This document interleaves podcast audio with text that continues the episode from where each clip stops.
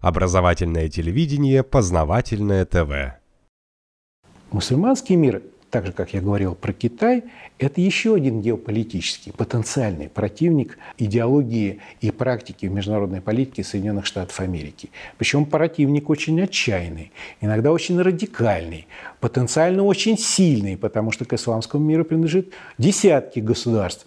Но эти государства разные. Есть богатые, есть бедные, есть проводящие самостоятельную политику, каковым был Ирак, допустим.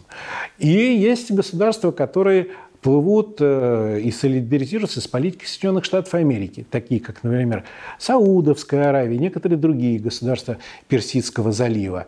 И поэтому Соединенные Штаты Америки хотели зачистить э, Ближний Восток и Северную Африку тоже э, своеобразным образом. Ведь что такое режим Мубарака и что такое режим Садата? Конце концов, что такое режим Саддама Хусейна? И что такое режим даже Башара Асада?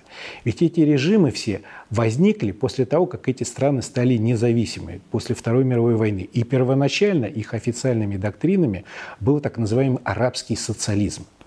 То есть они пытались копировать в чем-то опыт Советского Союза. И вот эти остатки этого арабского социализма, они остаются.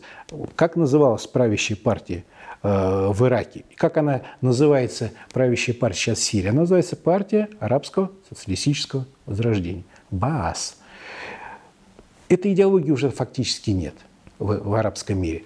Но эта идеология связывала эти государства хотя бы ментально-политически с другим центром силы, не с Вашингтоном, с Москвой – вот зачистить это, вот окончательно зачистить это была целью Соединенных Штатов Америки. И в этом смысле у них были свои определенные союзники, даже в регионе мусульманского мира, которые преследовали свои какие-то цели.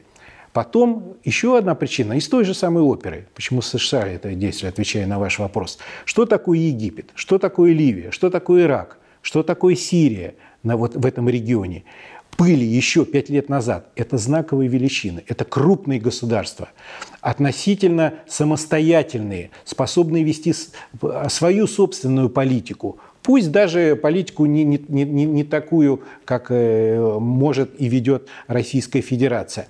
А вот все события, то, что произошли в Ливии, в Ираке, в Египте, они вот эту величину умолили – то есть эти государства перестали быть весомыми игроками здесь, в регионе. На их место пришли другие. Кто? Соединенные Штаты Америки, Саудовская Аравия, Катар.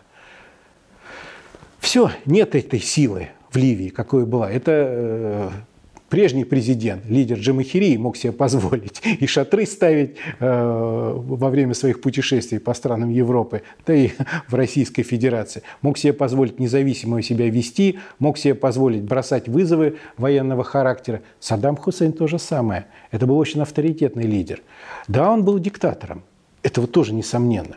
Но что такое сейчас Ирак? Это страна, которая после всех этих событий э, балансирует на грани распада на курдский север, на шиитскую часть и на суннитскую часть. То есть Соединенным Штатам Америки очень выгодна эта ситуация с мелкими государствами, которые не консолидированы, которые не могут представлять собой силы даже в региональном масштабе. Проще иметь дело американцам. Их лидеров, мелких лидеров, проще купить фигурально выражаясь. Их проще разгромить, если они будут проявлять строптивость. То есть вот эти вот игра на шахматной доске, американцы очень любят играть вот с пешками, но очень опасаются играть с ферзями. Познавательная точка ТВ.